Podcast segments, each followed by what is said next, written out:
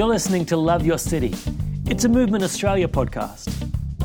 We believe that communities can be transformed as a unified church in every city or town lives and proclaims the gospel into every sphere of society. We'll tell stories from where this is already happening. We'll dig into the Bible to better understand God's heart for cities and towns. And we'll discuss practical strategies. Because no matter where you live, a gospel movement can happen. Hi, Rick Prosser here, part of the Movement Day team here in Australia. You're going to love my special guest today. Um, my special guest today is Kevin Palau. Kevin, welcome uh, today. Thank you, Rick. Uh, Kevin is the president and CEO of the Luis Palau Association and has been in that role for decades now. And yes. um, many of you would be familiar with the Luis Palau name. And uh, our condolences as well to you. Thank Kevin you, Rick. You know, Dad, Dad loved Australia, and what a blessing for my brother Andrew and my other brothers and I to have such an amazing dad that was single-minded, loving the local church and loving unity, and just wanting to see more people encounter the love of Jesus Christ. Amazing. Um, yeah, that, for for those of you watching, um, uh, Kevin uh, lost his dad. It was uh, early in the year in March, and uh, it was a tremendous celebration of his life online. Um, but also was a um, visitor and investor uh, into our city over decades, actually, in the Palau Association. We're very thankful for. And some of you listening to radio in Australia uh, would be very familiar with Reaching Your World with Luis Palau. Great little snippets that are still on air today. Uh, the, the Palau Association, and um, you'd be familiar with it. Um, they do festivals. They're a catalyst for uh, what's called now around the world City Serve and the mobilisation of the church. Uh, also, city gospel movements, um, prayer, and the mobilisation of evangelists around the world. So it's a very extensive, been around a very long time, very credible um, association, Luis Palau Association. Kevin, but for you in our conversation today, I'd just like us to lean into uh, two things mainly. Um, you're working in Portland, Oregon, is where you guys are located. That's your um, home location in the United States. Uh, and then we want to shift the conversation to part of the Palau Association energy and work a significant part, city gospel movements. And so let's open up the conversation a little bit, um, Andrew, around Portland, Oregon. You helped to lead um, what's called Together PDX. Um, just explain the name first yeah. for us. yeah. Yes, exactly. Because yeah, PDX is our airport code. You know, every city has its three-letter airport code, and so so that this united movement of the church in Portland, Oregon would include Beaverton, Oregon, and Gresham and Vancouver, Washington, and not just the city of Portland. We use the airport code as a little bit of a more of a unifier. But um, you know, if people don't know much or anything about Portland, Oregon, it's actually a almost kind of a European or Australian like American city. Some Australians and Others in the West may think of the US all as like a Bible Belt place. And you got these mega churches, not so much in Portland. We can identify with places that are very post Christian and where you feel like, oh my gosh, I.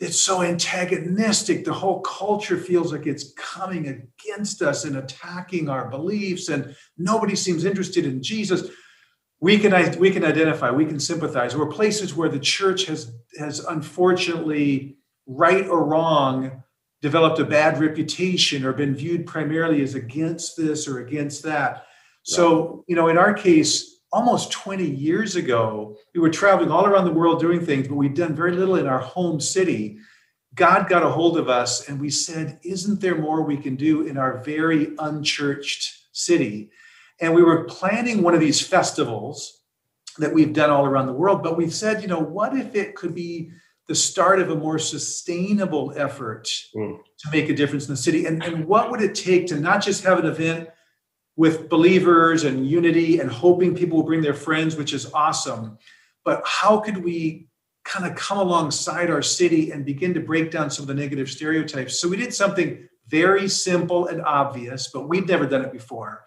we went to our mayor, who at the time, this shows you how long ago this was. He was the first openly gay mayor of a top 25 city in the country.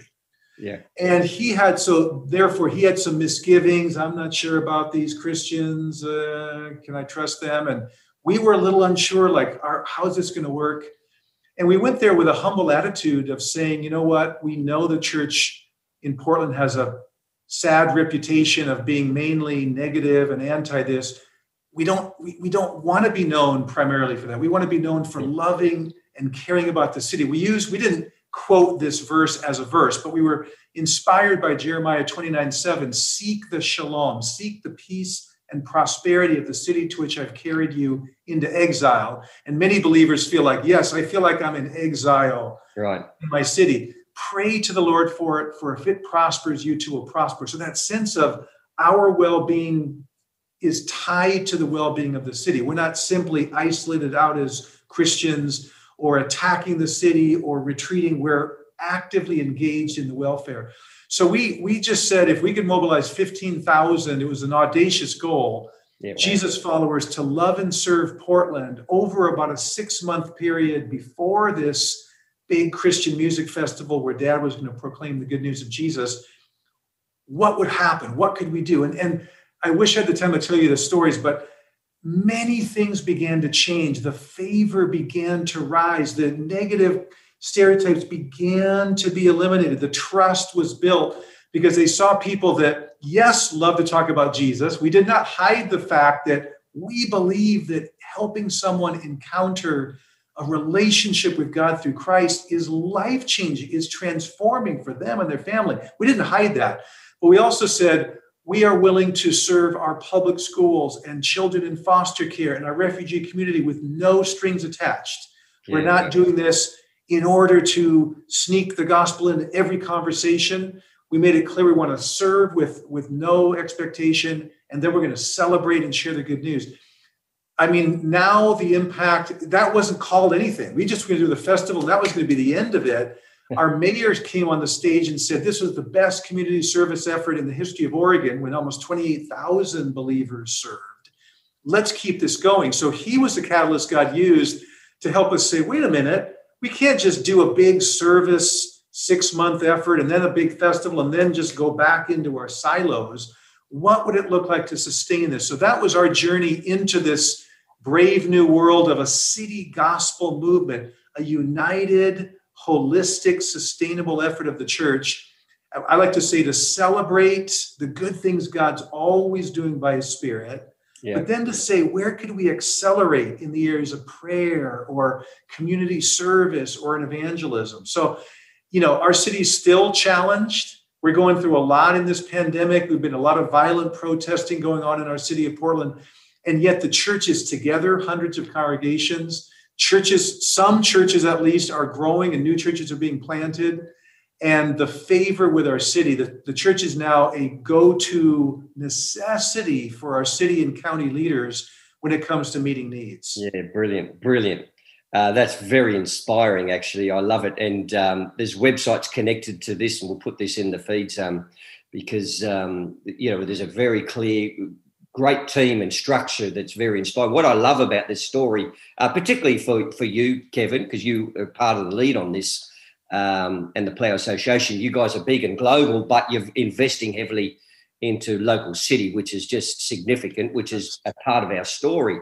Part of the uh, Palau Association, uh, what's emerged in recent years is what uh, you would refer to as city gospel movements. I love the tagline that you guys use, or it might be the encompassing vision statement celebrating and accelerating the work of the church. Um, just share a little bit for um, our viewers and listeners um, around um, what city gospel movements is and where it's connecting.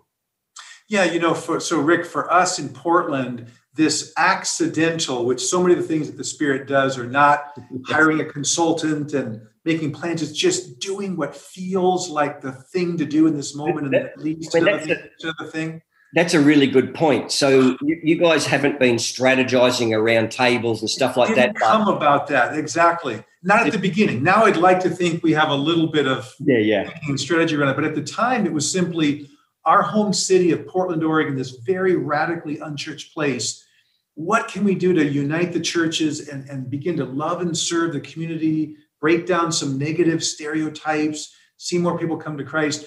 So, what began as simply, well, let's do more in our own city to maintain unity, we quickly began to realize hang on, you know, if, if God's by his Spirit is doing this here, he surely is doing it all over the place. We probably just aren't aware of it. And sure enough, it's been amazing in these last 15 years to discover an army of these city movements all around the world. And of course, you'd be well aware, well aware of that, Rick, as part of the team with Movement Day Australia. There are you you would have to tell me. I know, like in the UK, there's 140 identifiable right. united movements of churches in various cities and towns across the UK. In the United States, we're aware of more than 400. A person could go to citygospelmovements.org, for example, to just see in the on the US side yeah, a map of all these different examples. No one's controlling them, no one's running them, but it's like a, a grassroots effort to say we're better together. We're part of the greatest movement in the history of the world that began on the day of Pentecost the good news is we don't have to create it like Oregon over organized. We have to say God by His Spirit is is is always empowering this movement. The movement happens to be the movement of the gospel. Every believer that's filled with the Holy Spirit is part of this movement. But when you can when you can tell stories and make it feel like all of our individual efforts are actually part of a bigger movement in the city, yeah. everybody wins, and you can begin to find ways to say if we particularly work together on foster care or on gospel sharing, imagine what more we could do. Very good. Very good. That's brilliant and uh, very encouraging. Just in closing, um, Kevin, um, what would you say would be the key uh, values um, that might help accelerate these, what we're calling city gospel movements? I, w- I would say it really is having, I know this is probably a bit obvious, but that kingdom mindset I may be struggling as an individual, or my local church may be in decline for 10 years. But lift up your eyes and realize our church is one part of the beautiful tapestry of what God has done in the Hunter region or in Portland, Oregon.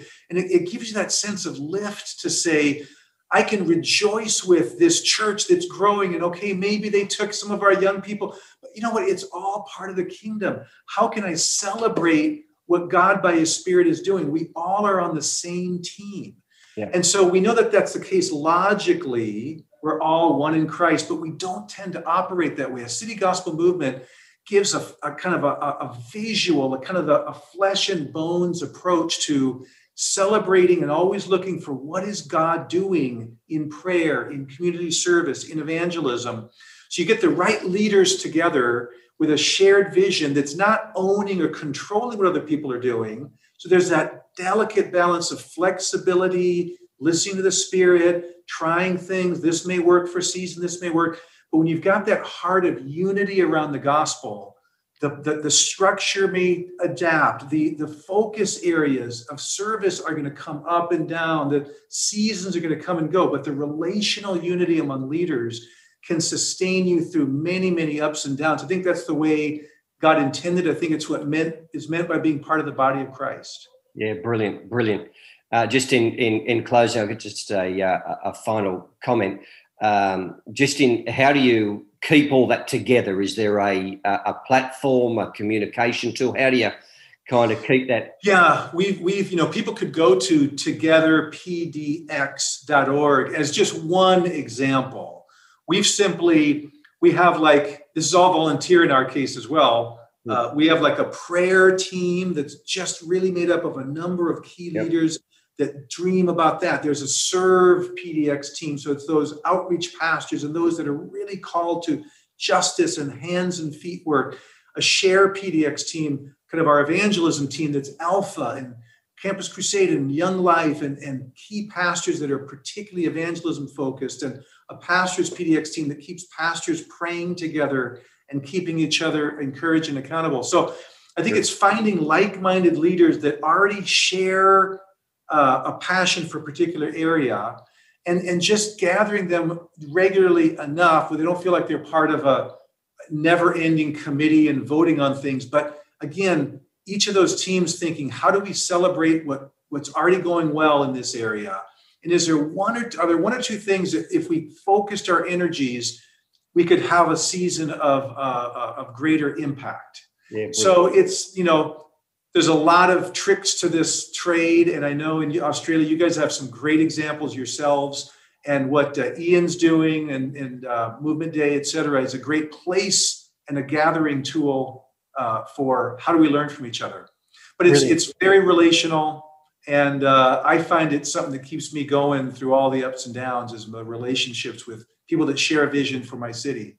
Uh, that's awesome, uh, Kevin. I love the how you've got that structured. Actually, it almost sounds doable, and uh, I'm sure um, people will be very encouraged by how that's structured. Everyone's structured a little bit different, but that uh, is brilliant. So, um, well, thank you, Kevin, for um, giving us some of your time, and uh, thank you for the great investment that the Luis Palau Association is having globally uh, but also leaning into the city gospel movement space is very significant in uh, mm-hmm. building resource and connecting um, cities. Um, it's it's very significant and, and very much needed.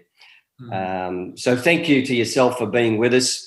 Uh, it's been great, and um, give our um, heartfelt thanks to the team over there um, in Portland, Oregon. Uh, Will do. Thank you, Rick. Hey, it's uh, been wonderful. Thank you, Kevin, for the conversation. Uh, I'm sure our viewers that, um, that are connected to this feed through Movement Day Australia have been uh, greatly encouraged um, by your input and um, actions. Actually, it's not just theoretical. Um, you're applying things. So, um, so on behalf of Movement Day Australia, mate, thank you very much for being with us. Thank you, Rick, and the whole movement, uh, the Australia game.